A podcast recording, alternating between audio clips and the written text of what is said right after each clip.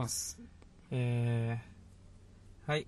ザ・シーサーズのポッドキャストでは、えー英語やプログラミングをインターネットを通じて学んだ若者が、えー、なんだろう。なんだっけ。えーと、最近あったこととか、勉強法とかについて語る、いわゆる意識高い系、ポッドキャストですね。はい、うんこの、えー、なんだろう、ふ踏まえた上で続けちゃうあたりね。うん。カルロスの、あれすごいところ。最近 iTunes のさ、ああのーポッドキャストのなんか調べるやつあるじゃん。うんうんうんランキングみたいな。あれでさ、うん久しぶり、うん久しぶりに見た、検索したのよ、自分たちのポッドキャスト。ああ、はいはいはそしたらさ、評価さ、星1ついてた。い。悲しい。誰か、誰か気に食わない人がいたんだろうね。コメントなしね。コメントらしい。ただ星が1個だけ。悲しいな、もうそういうの、申し訳ないけど、まあ好きでやってるので許しとってください。ね。まあ、しょうがないよね。いや、嬉しいよねうん申し訳ない1個でもつくのは。ね。うん、嬉しかったよ。でも1、僕は1やで、でも、1ってことは相当ネガティブな感情になったってことやんな。いやいやだから20分ぐらい聞いてなんかこいつらとか思ったんじゃん多分俺がバックパッカーを否定してるエピソードとか聞いたんだと思うんだよねああ、もう、もうかわいそうに。ほら、こういう。バックパッカまあでもーの人が、うんまあでも仕方ないよね、やっぱり。だからといって言いたいこと言わなくなったらダメだし、みたいなね。うん趣味だしね、まあ、完全趣味だからごめんなさい、もう勝手にお話しさせていただきますという。今回は？あ、で、今回ちょっと、えーっと、あの、カルロスにちょこっと、これも話してた話なんだけど、うんうん。あ僕ね。今喋ってる方がカルロスで、はい、カルロスで僕がサムなんですけれど、うん。カルロスにちょっと話したことなんだけどあの、うん。まあ久しぶりにそのあの今は僕東京で働いてるんですけど沖縄に行く機会がありまして、あったね。でその時に久しぶりに会った友達が今までと全然、なんて言ったらいいの違う感じになっていて、うん。えーとまあ、1年ぶりかな？1年半ぶりぐらいに会った友達。むしろそのこと言ったら上京する前も会ってなかったからもう本当に超久しぶりの友達に会ってみたら結構いろいろ雰囲気が変わってて。まあそれぐらい時間経ってたら変わってるだろうなと思ってたんだけどうん。どうやらなんて言ったらいいんだろう。その結構うんと社社会問題とかうんそういうところにすごい興味を持ち始めていてうん。実は前々からそういう節はあったんだけど、うん。えっと結構もう根詰めて月に本をな何十冊ぐらい読むとか、うん。一月にとかってことをやってて、うん。もうすごい、えっと没頭してる雰囲気だったんだよね。それはだって大学生なので うん嘘ちょっと悪いこと言っちゃったわ。でもえでも本読むことは素敵なことだよ素敵よね。うんすごいと完全に思う。うん。逆に本読まないほやつほどなんかうざな うざいことはね、うん。ないとは思うんだけどこういう話するときに学ぶ必要いいと思うんだけれど。うん。でまあその友達がそのまあその本をたくさん読むようになっててふうん。雰囲気変わったって話をしたいんじゃなくてうん。その上で話す言葉とかがすごいなんて言ったらいいんだろう。そのその人っぽくないという感じがしてて、俺らだってさもちろん、えー、といろいろ学んで話す内容も変わったりとか、うん。うんその時の興味が変わるから誰だってそうだと思うんですけど、うん。テーマとかが変わったりするに決まってるじゃん。うん。話すテーマは変わるね時期によって。それは変わるだろうしもちろん考える深さとかも変わるかもしれないし、うんえーなんかまあ場合によってはそのハマってることに対していつも結びつけちゃったり喋ったりとか引き寄せのこと引き寄せのことを喋ってたらいつも引き寄せそれ引き寄せで言ってたよねみたいな感じで全部話しちゃったりする時うんがちょっとあるかもしれないんだけどそういうのは別にぶっちゃけいろんな人の話を聞いてきてるからそういうのあっても別に俺なんとも思わないんだけどこの人だけは、この友達だけは結構びっくりしてうん。びっくりするぐらいなんて言ったらいいんだろうな全然それ人っぽくない喋り方になっちゃってて。うん、うんうん。でカルロスが冗談で言った例えでその人疲れてんじゃないと。あのタイヤードの方じゃなくて、うん。何かにゴーストに取りつかれてんじゃないみたいなことをふざけて言ったんだけど、うん。その時に俺ゾッとしたんだよね本当鳥肌が立っちゃって。うん。っていうのもえそうかもしんないとか一瞬で思っちゃったのようんうんうんってぐらいもちろんそんなことはないと思うんだけど、うん。でもそんなことないと思うんだけどって言ってる今はもうそそんなことないのかなっていう不安が出るぐらいうん。ちょっとねほんと不思議な感じになっちゃってたっていう話がありまして。はいはいはい。でカルロスに前話ちょこっとした時には俺ら2人で話になったの。はやっぱり何かあまあ取りつかれてる例はないとして話すと、うんうん。やっぱり何か自分が今その人は大学生ですからうん。自分がこ、まあ、悩んでるっていう話もちょこっとあったからさ、うん。あのこれからの進路とか何をすべきかみたいな。うんうんそういう時期ほど何かを求めて自分を一生懸命追い込んじゃうというかさうん。追い込んでしまうし自分がこうあるべきだと思い込んでいる像に自分を無理やり合わせていっちゃったりとかうんうんすることもあるんじゃないかなみたいな話があって、うん、うんうんうんでその話をまあ次ポッドキャストでしたらいいねみたいな話でその時話は終わったっていううん。ことがあったんですけど、まあ、カルロスはあの時の話覚えてるよね。覚えてるよ。うんうんうんうんうんもう今あら改めて聞いたらさうんうんうんうんそのもちろんなんか口癖じゃないけどその、一定の人例えば俺の場合はよくラジオ聞くから一定の人のラジオをよく聞いてる時期にはその人の、なんだろう口癖みたいなのが僕にも映ったりする時はあるよね、うん。で多分本読んでてもそれは起きると思うんだけれどもうん。なんかそれってなんかちょっと話それてるっぽいけどなんか一つなんか語学の才能がある人はそれなると思うんだよね。うんうん。なんかすすぐぐに言葉が映っちゃうあ人それはそれ完全にある気がしていて、うん。なんだろう。あのカルロスもそうだは完全にそうだと思うし俺もそんなすごい才能あるとは思ってないけど英語はまあ自然とできるようになったあれだから真似する気持ちとかが強いと、うん。強いというか耳から聞いて真似するってことがうまいとそうなる気はしてて、うん。東京に遊びに行った時にはもう帰ってきたらもう完全に東京の鉛になっていたってことが大学生の頃あってはいはいはい。1ヶ月ぐらいそっちで住んだらもう完全にそっち寄りになっちゃってみんなから気持ち悪いって言われたんだけど沖縄の人たちからしたら うんうん。お前かぶれてるばみたいな。うん。あやっぱそれはそう思うのは自然なんだけど大うん。阪行った時にもそういう風になったりとか逆にあちらの人たちからそれはちょっとうまいねみたいな話になったりとかで英語もそうだったりとかするっていうのはあるんだけどでもそれでもなんかすごいことになってた気がしてて。すごいことがもうアクセントっていうレベルじゃない。その使う言葉とかも変わってくるっていうそう感じななんんだろうね。かうんそんな感じじゃなかったじゃんみたいな。ううんんうんうんうんうん。だからなんかあーでもそんなこと思ったらさ俺らもさ、初めて引き寄せを見つけた時なんてさ、まあ、いろんなショックを受けたりとかしてさ、カルロスは留学行ったりとかさ俺も大学時代うわうわうわうわしてた時だってさ、まあ、何かをねずーっと探しは走ってた気がするから。うん。まあすあそこまでじゃなくてもそんな感じのよりでもあったのかもしれないかな、うん、そこまでの経験はないいけどなんか共感はできるよねその。うんわかるちょっと。頭の中がまるっきり入れ替わってるというかさ。そうそう。だからでちょっと無理しちゃってだからいろいろあっちこっち行ってみたりしてさ。そうそうそう。僕もだから同じ学校にさ戻った時にさあの復学した時とか、うんあんまりにももう話題とかが興味なさすぎて同級生の話す話があまりにも興味なかったり、なんか低俗に見えたりそれこそちょっと頭いい学校行ってたりしたからその地元に戻ったりとかさ中学校の時の友達と飲みに行ったり、はいはいはい。飲み屋で出くわしたりすると、もう全く会話がさ、うん。あれ中学校の時してた会話と 同じこと話してるみたいな。その、のびっくりしちゃうんだよね。うん。なんかそれは結構ああるあるだと思うんだけどなんだろう。んあるあるう、だと思う、うん、何をインプットしてるかで多分やっぱり話し方とかまあ話す話は少なくとも変わってくるよね話題はうん。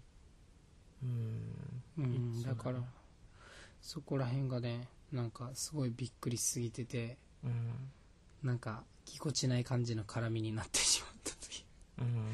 そうだな。話人見知りにななるじゃないけどなんかお前誰だよみたいな、おおおみたいな感じになるんだよな、でもそんなこと言ったらその、まあ、今は程度今大きい話しちゃったけれど、まあうん結構極端な例だったんだけど、うん。うん俺ら自身も自分がこうなければいけないとかっていうさうん。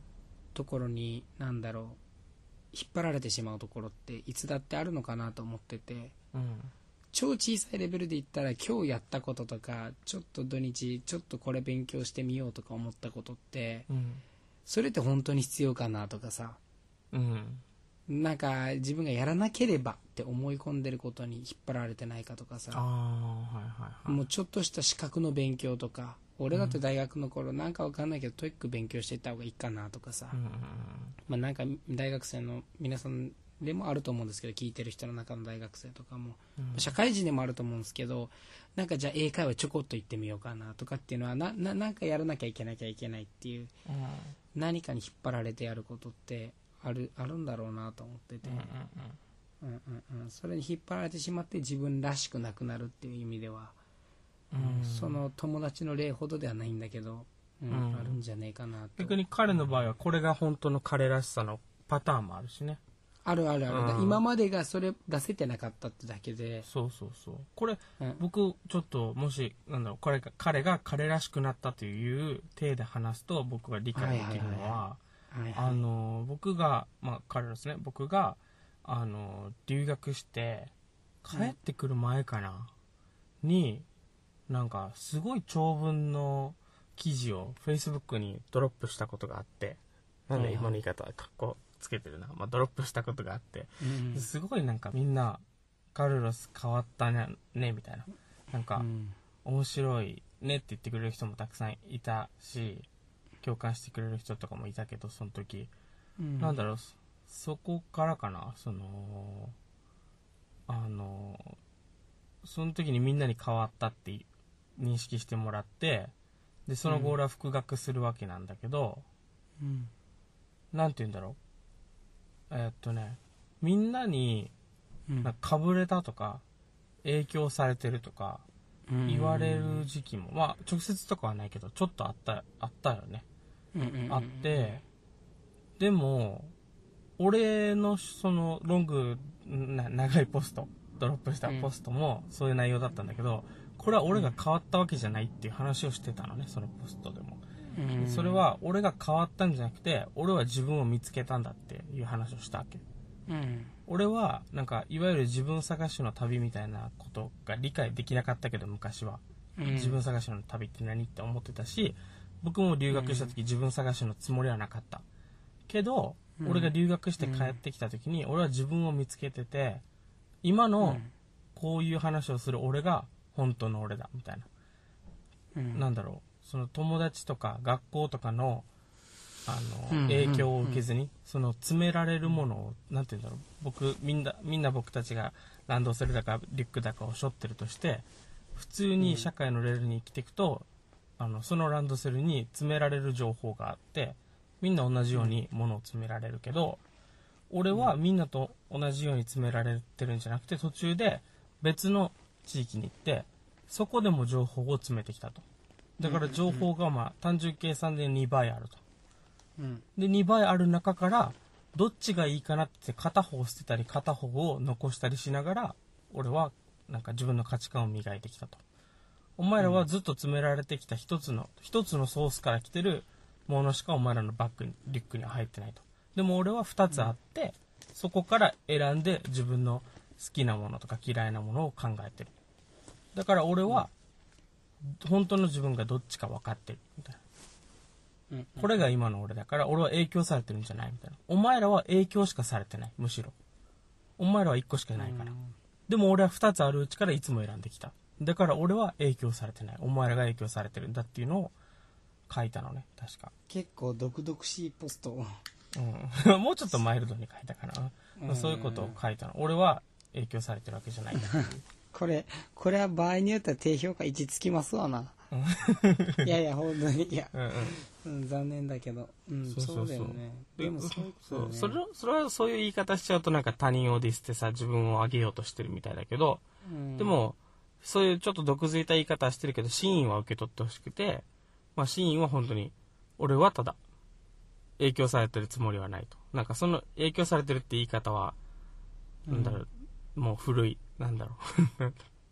自分を守るためにさ、海外にかぶれてきた人たちが自分より上だって認めたくないからみんな言うんだろうけど、うん俺はもうかぶれのレベルは振り切ったつもりだし、うんうんかぶれ超えてると思ってるから、もう堂々と上からものを言わせてもらうと、俺は影響されてないっていうのを書いたんだよね。うんうんでそれのパターンあるよね、その友達も。これが彼のうん本性かもしれない。うんうんうん確かにそしたらそれもちゃんとね話していかないとうん。それこそもっともっと彼が今まその俺はそのなんだろうその時に一瞬しか会ってないから分かんないんだけれど久しぶりみたいな、一一ちょっとした時間うんうんそうそうだからこれから、えー触れ彼と関わっていければうん。今までの彼よりも今の彼の方が正しいというか、うんうん。ほ本人らしいもの。うん。その人らしくてどんどん元気にいろいろやっていけるって可能性も全然あるわけだからね。うん、むしろエネルギーが湧いてきてさ本人そうそうそう。が。うん。もしかしたら変な方向に流されちゃうとか、変な方向に努力しちゃってるまあまあま可能性もあるけどあ、あるけどでも今までより生き生きしてるの見たら、ああこいつは前こういう本当はこういう人なのに我慢してたんだとかねうんうんあるかもしれないということだよね、うん。うん。あそっかなるほそどれってやっぱ高校卒業したり、大学入るタイミングとかで、友達が変わったりさ、もしくは友達が全員いなくなってしまったようなタイミングで、自分を探し始めてさ、それで見つけることもそうそうそう。のかもしれないよね。そっかそれはでも全然あると思うわ。うん。うん、だからちょっとそれはその友達とだからってそうだからびっくりしたからって関わっていかないとかじゃないからうんうんうん。また何かあるたびにいろいろ話できたりとかうん。したらいいなとか思いながら思っていたなっていう。で今そのままちょっと流れで話しちゃうんだけど、うん。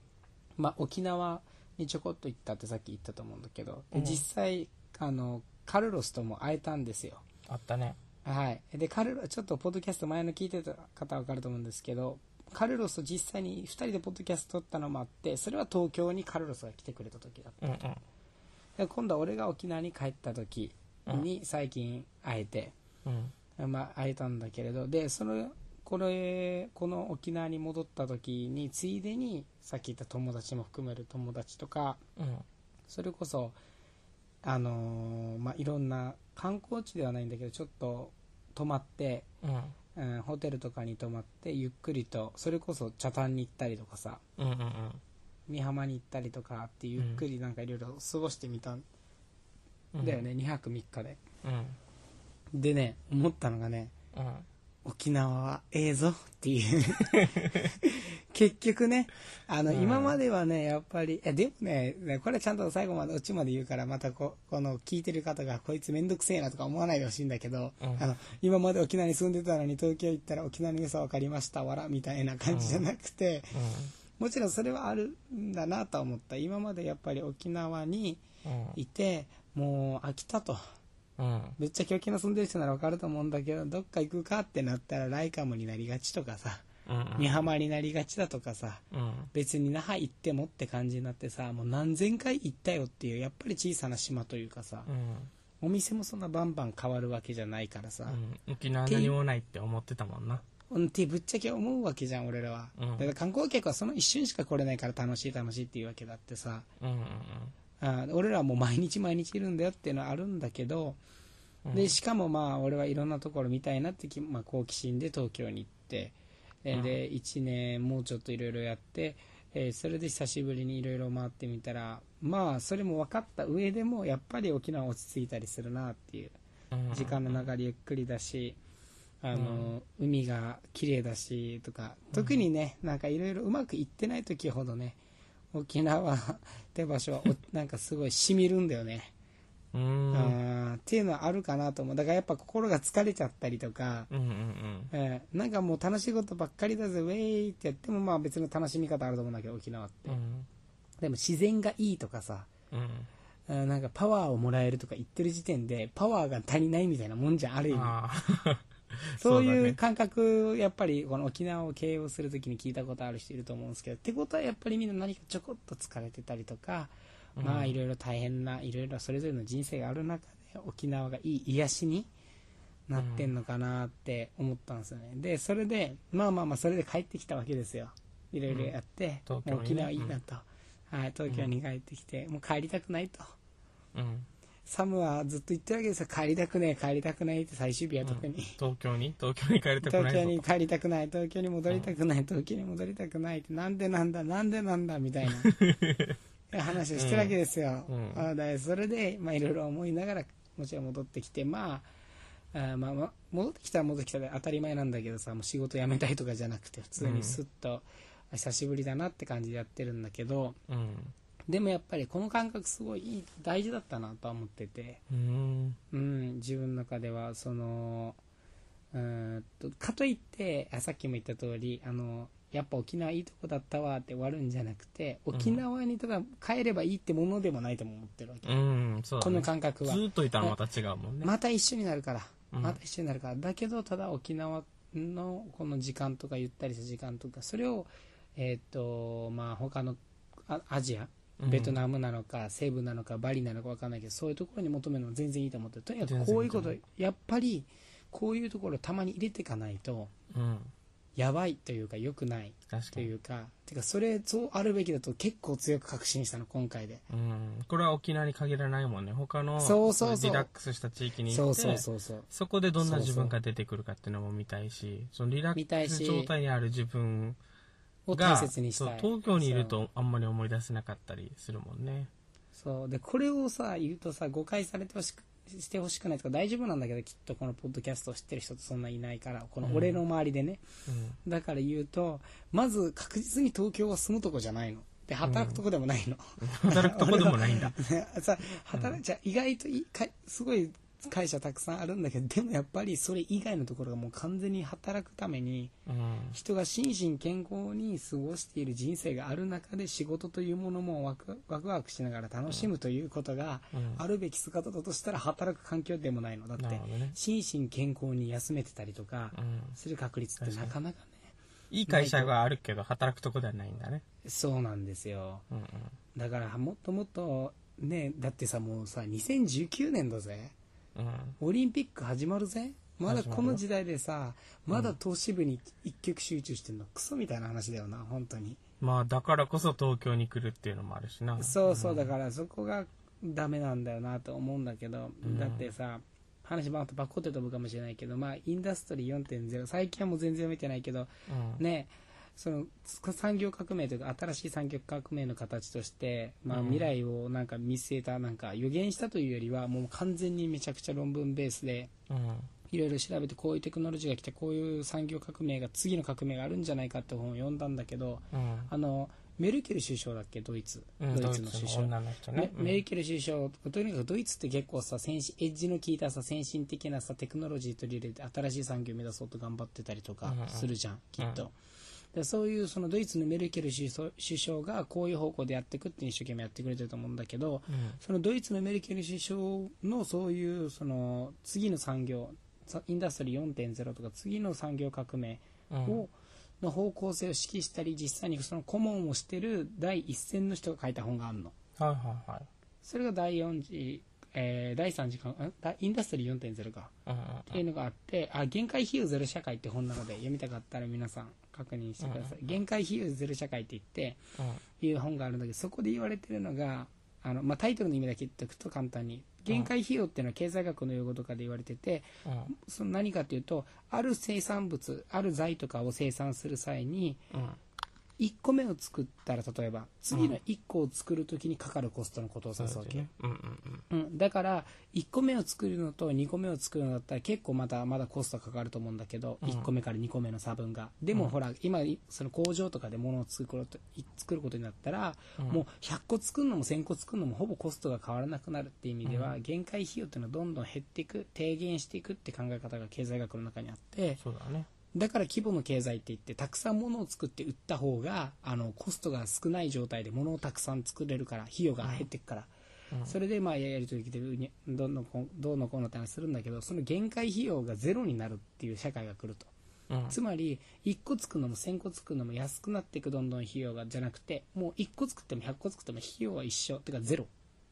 うん。っていうお金が0円で物が作れる社会だよっていうができていくと。うんいう話があってだからそれこそ資本主義の意味を変えてしまう。だから産業革命なんだみたいなうん。簡単に言った話があってその話でよく言われてるのが集中の時代集中ってものが規模の経済だったり、まあ、いろんな利権とかの問題でそれが合理的とされてた時代からその産業の形として、うん。えっと、どんどん分散に向かっていくんだっていう話があってだから限界費用がどんどん小さくなるためにいっぱい量産したい。だから一箇所でいっぱい作ろうっていうところからそうそうそう限界費用がゼロそれからになったらそれが分散すると。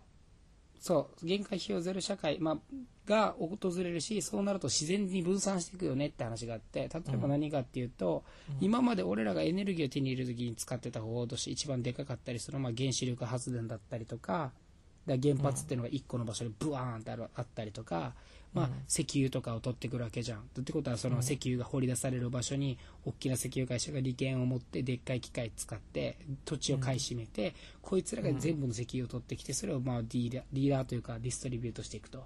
うん。ある意味まあ集中集中の問題じゃん。うん。沖縄でも取れるしどこでも取れるしって話じゃなかったじゃん。うんうんエネルギーのレベルでも。でさ経済経済の産業の根幹を考える上で大事なのはやっぱりインフラだったり、えーとまあ、エネルギーだったりっていうのはすごい大事だっていうのはカルロス分かると思うんだけど、うん。当たり前だけどエネルギーとかそういうインフラがあるからけ基本的に経済そこに集約されていったりとかさうん。それをもとにベースに経済生活が行われていくから大事なんだけど、うん。でインフラとか今一言で言ったけど道路とかさ車とかもさそういうものもさうん。なんて言ったらいいんだろう人が運転するっていう前提で今までやっててその作るエネルギーも一極集中でエネルギー、あのー石油とか取られてたりしたんだけどうん。例えばこれからの時代で技術が発達していって太陽光発電の技術が、うん、どんどん発達していったらどうなるかっていうと太陽光発電を東京だけでやりますってアホみたいな話ないじゃん。うん。太陽はいろんなところに降り注ぐわけじゃんうんそれと自然とエネルギーを作る拠点がもう地方とかいろんなところに分散するのが合理的になっていくっていう、まあ東京の面積は狭いしね。そうそうそうそうそう。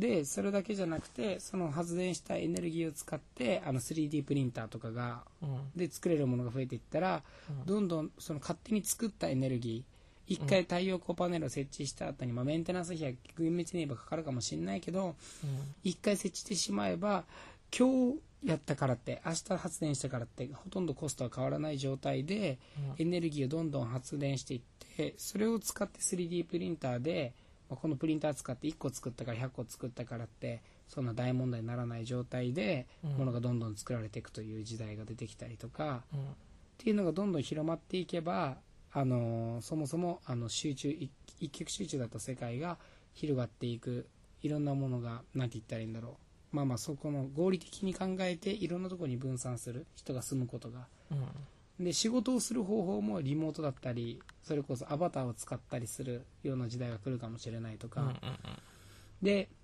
そしたら特に大事な、まあ、こういうふうに人が分散していったら困るのが移動のコストだと。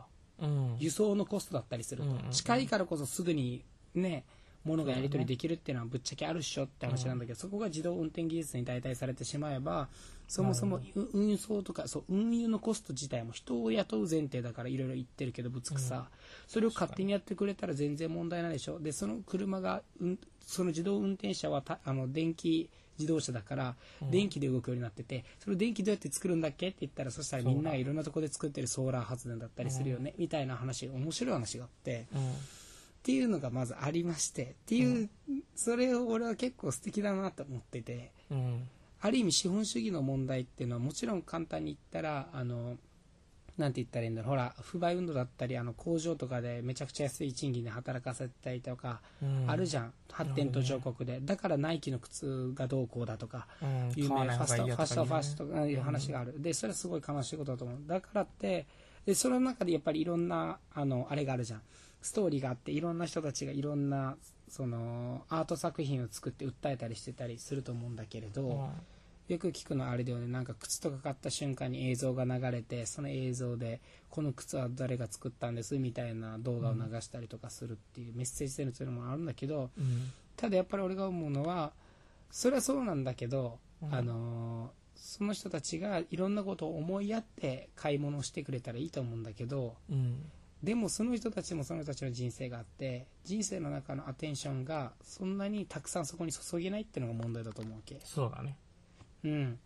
俺らはいろんなこと考えてるけどやっぱり俺らの人生でいっぱいいっぱいだった。りまあ勝手に満員電車だけでもイライラしてたりする人なのにうん。やっぱりたくさん素敵なことを考えられるようなまだ視座がないとか視野がないとか、うん。なると一番いいのはやっぱり自然にテクノロジーの力によってみんなが普通に生きてるだけで誰かの役に立ってるっていう。うん。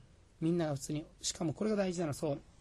この視点が面白くて資本主義の問題っていうのはさっき言ったみんなが意図意図しなかったところにしわ寄せが来て人を傷つけてたり環境を汚染してたりするってあると思うんだけど、もう一つは働けない人がクズだとか人として役に立たないっていうところにも資本主義の問題というかうん。そういうところよく上がっててだそれでブラック企業に行って、もう役に立たないから自分は死ぬんだって人がいたりするわけじゃん。さらにもっと言うと,、えー、と手足が動かなかったりとか十分にできない何か動かせれない人はどんどん労働市場から排除されていってうん。しまうと。っていう問題がある中それは資本主義がある意味労働力っていうのも一つの商品として見てるからなんだけれどね。つまり売れない商品になっちゃうと。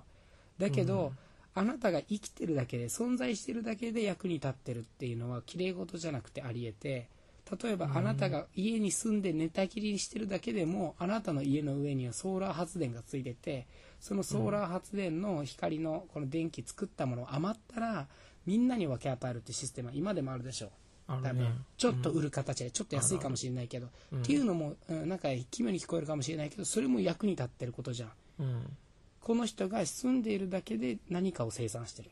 この人何かできるからではないっていう、ような世界とかにもつながっていくっていう面白い切り口があってうん。っていうのがまあ俺がすごい興味持ってたことだったんですよ大学生もね、なんかあれ、ねはい。で資本主義でテクノロジーを進めていった結果なんかそういう。共産とか社会主義みたいなことがうまくいくかもしれないそうだからこれはもう何でも多分その時時代時代でねのだからある意味資本主義のエネルギーと爆速のパワーがなければ生まれなかった技術だったりするじゃんこういうのって、うんそうだよね。きっとに人間のうん。理欲が想論だけでは作り出せなかった。そうそうそうだからだけどまあそろそろ行ってもいいんじゃね？みたいな。うん。そろそろ目ぐらいは出てもいいんじゃねっていうふうに思ってるからすごい話が長くなったんですけど、うん。そうそんなふうになってる2019年。もう立ちまくってますよ時間と。しものいろんなもの作れるんじゃないですかって思ってるからこそうん。東京の一極集中は違うんじゃないかとどうにかなりませんかといい企業さんたちもっと分散しませんかと、うん。いい企業さんたちが分散するのが合理的になるようなもちろんさっき言ったインフラだったり得することがないとなとは思うんだけどさ、うん。っていうまあまあそういうふうに思っててまあだから俺はまあとにかく長くはいないから東京にはきっと、だからそういうふうになったら毎回沖縄に帰ってくるとは決めないけれどもうん。たださっき言った海外のいろんなリラックスできるリゾート地にちょこちょこ行きつつ、うん。えー素敵だな楽しいなとかもうそういううーなんだろう人生ってこういうのが大事だなっていうのを思えるようなことをたくさん経験してうん。うん、生きながらそうなんかやっていきたいと思うようになったんだよね。前の話で前の規制でね。そうだな。マチュピチュとか行きたいな、マチュピチュなんで好きなの？意外なんだけど。今マチュピチュって言いたかっただけでマチュピチュがどんなところか知らないんだけ謝どれ本当だ。ペルーかな？俺マチュピチュは。そうなのかな？違うかな？ペルーちゃう？ペルーちゃう？マチュピチュって遺跡やんな。多分そうだと思う。あじゃあペルーだと思う。ゴーベクリテーピーとかがあるところやんなあのーえあのあれまだ完成してないやつは何だったっけ？えサグラダ・ファミリアのこと？いやそれだ。全然。違う。ヨーロッパやんそれ。多分。もう謝ります。ででも俺分かるって言ってないからね何も。言ってない。うん、いやだからちょっとねそれを感じているんですようん本当に、だからでもカルロスともとにかくよく話してるのはまたどっかの東南アジアに海外旅行2人で行こうよみたいな行きたいね。俺ら行こうよって今言っちゃったけどまた行こうよって言ったけど俺ら行ったというよりは俺がセブンにいる時にカルロスが来てくれたことが一回あっただけで、うん。二人で海外旅行してないんだよね。一緒に飛行機乗ってとかさ。ああ確かに。なんか手荷物預けてどうこうとかそういうの全然やってないもんね。うん。そうそうだからちょっとねこの長く言いながらちょっとさだから本当にいやマジでありだと思う。次行くの、うん。やるか。俺大事だと思ってきてる。年末？年末か？確かに年末とかありだね。でも、うんチケット高そうだ。まあ前もと取ればいいか。まあ適当に考えようそれは、あこれ行かないやつやいやいやまあこのポッドキャスト中には決まらないから。まあまあまあそりゃそうやな。でもまあそういうことを感じましたと。うん。いうお話。そうだよです。ないつかは絶対そのインダストリー4.0が来るしいつかはベーシックインカムとかも来るだろう、でいつかは全員に浸透するだろうけどやっぱりうん一番最初の方にそれをその恩恵をさ受ける側になりたいよね、うんなりたい、うん、なりたいしそれが実現するためのそのなんかワークフォースになれたらいいなとは思うよ思ねいます。ううん。んそうでまそれがうん。まだ来なくてもさこれが来るって思ってるだけでさ気が楽になったりするし自分の思い切った選択できたりすると思うよね。こんな未来は来ないって思ってたらさ、うん。苦しいけどずっと東京にいようとかってなるかもしれないし、いろんならちょっと未来があるからはい。ちょっとそこら辺が気づきだったなぁと思いながらなんかここからさらに話が発展できるんですけれど時間がね。一旦時間があるので切りますか。切りましょうはい。じゃあまた来週。また。はーい。来週かわからんけど。じゃあね。じゃあね。はい